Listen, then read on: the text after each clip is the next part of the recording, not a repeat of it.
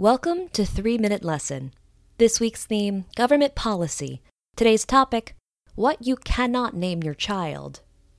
Naming a child is a decision parents make, and, in many places, legally unalterable for the child until a certain age. Most names are standardized and socially acceptable, but there are cases historically where certain names became controversial.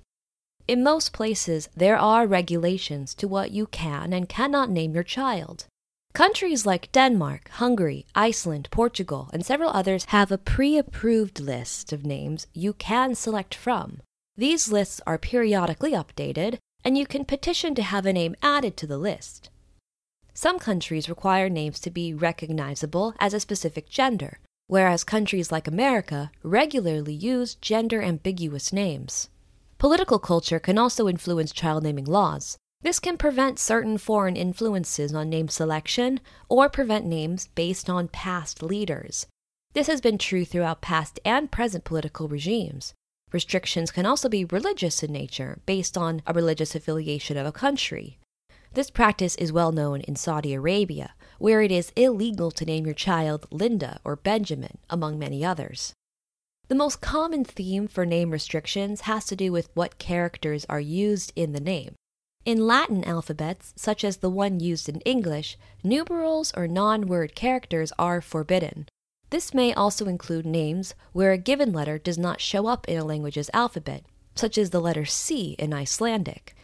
In logographic writing systems like those in China and Japan, there are restrictions in character use, mostly implemented for computer recognition. Many countries have laws against profanity use in a name. However, there are exceptions, such as in the American state Kentucky, where there are no laws whatsoever on naming. Additionally, there are often limits to the number of names that can be given to a child or number of letters within a given name.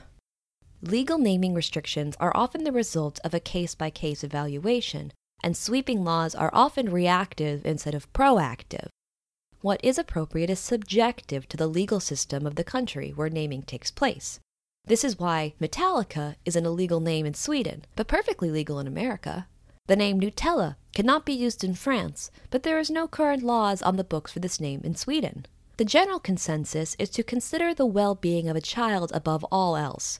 But of course, naming laws only regulate the legalized name of a child, but do little to enforce social name use. There are no regulations for what you can call your child in private settings, or how the child is introduced to others. This has been your three minute lesson. See you tomorrow.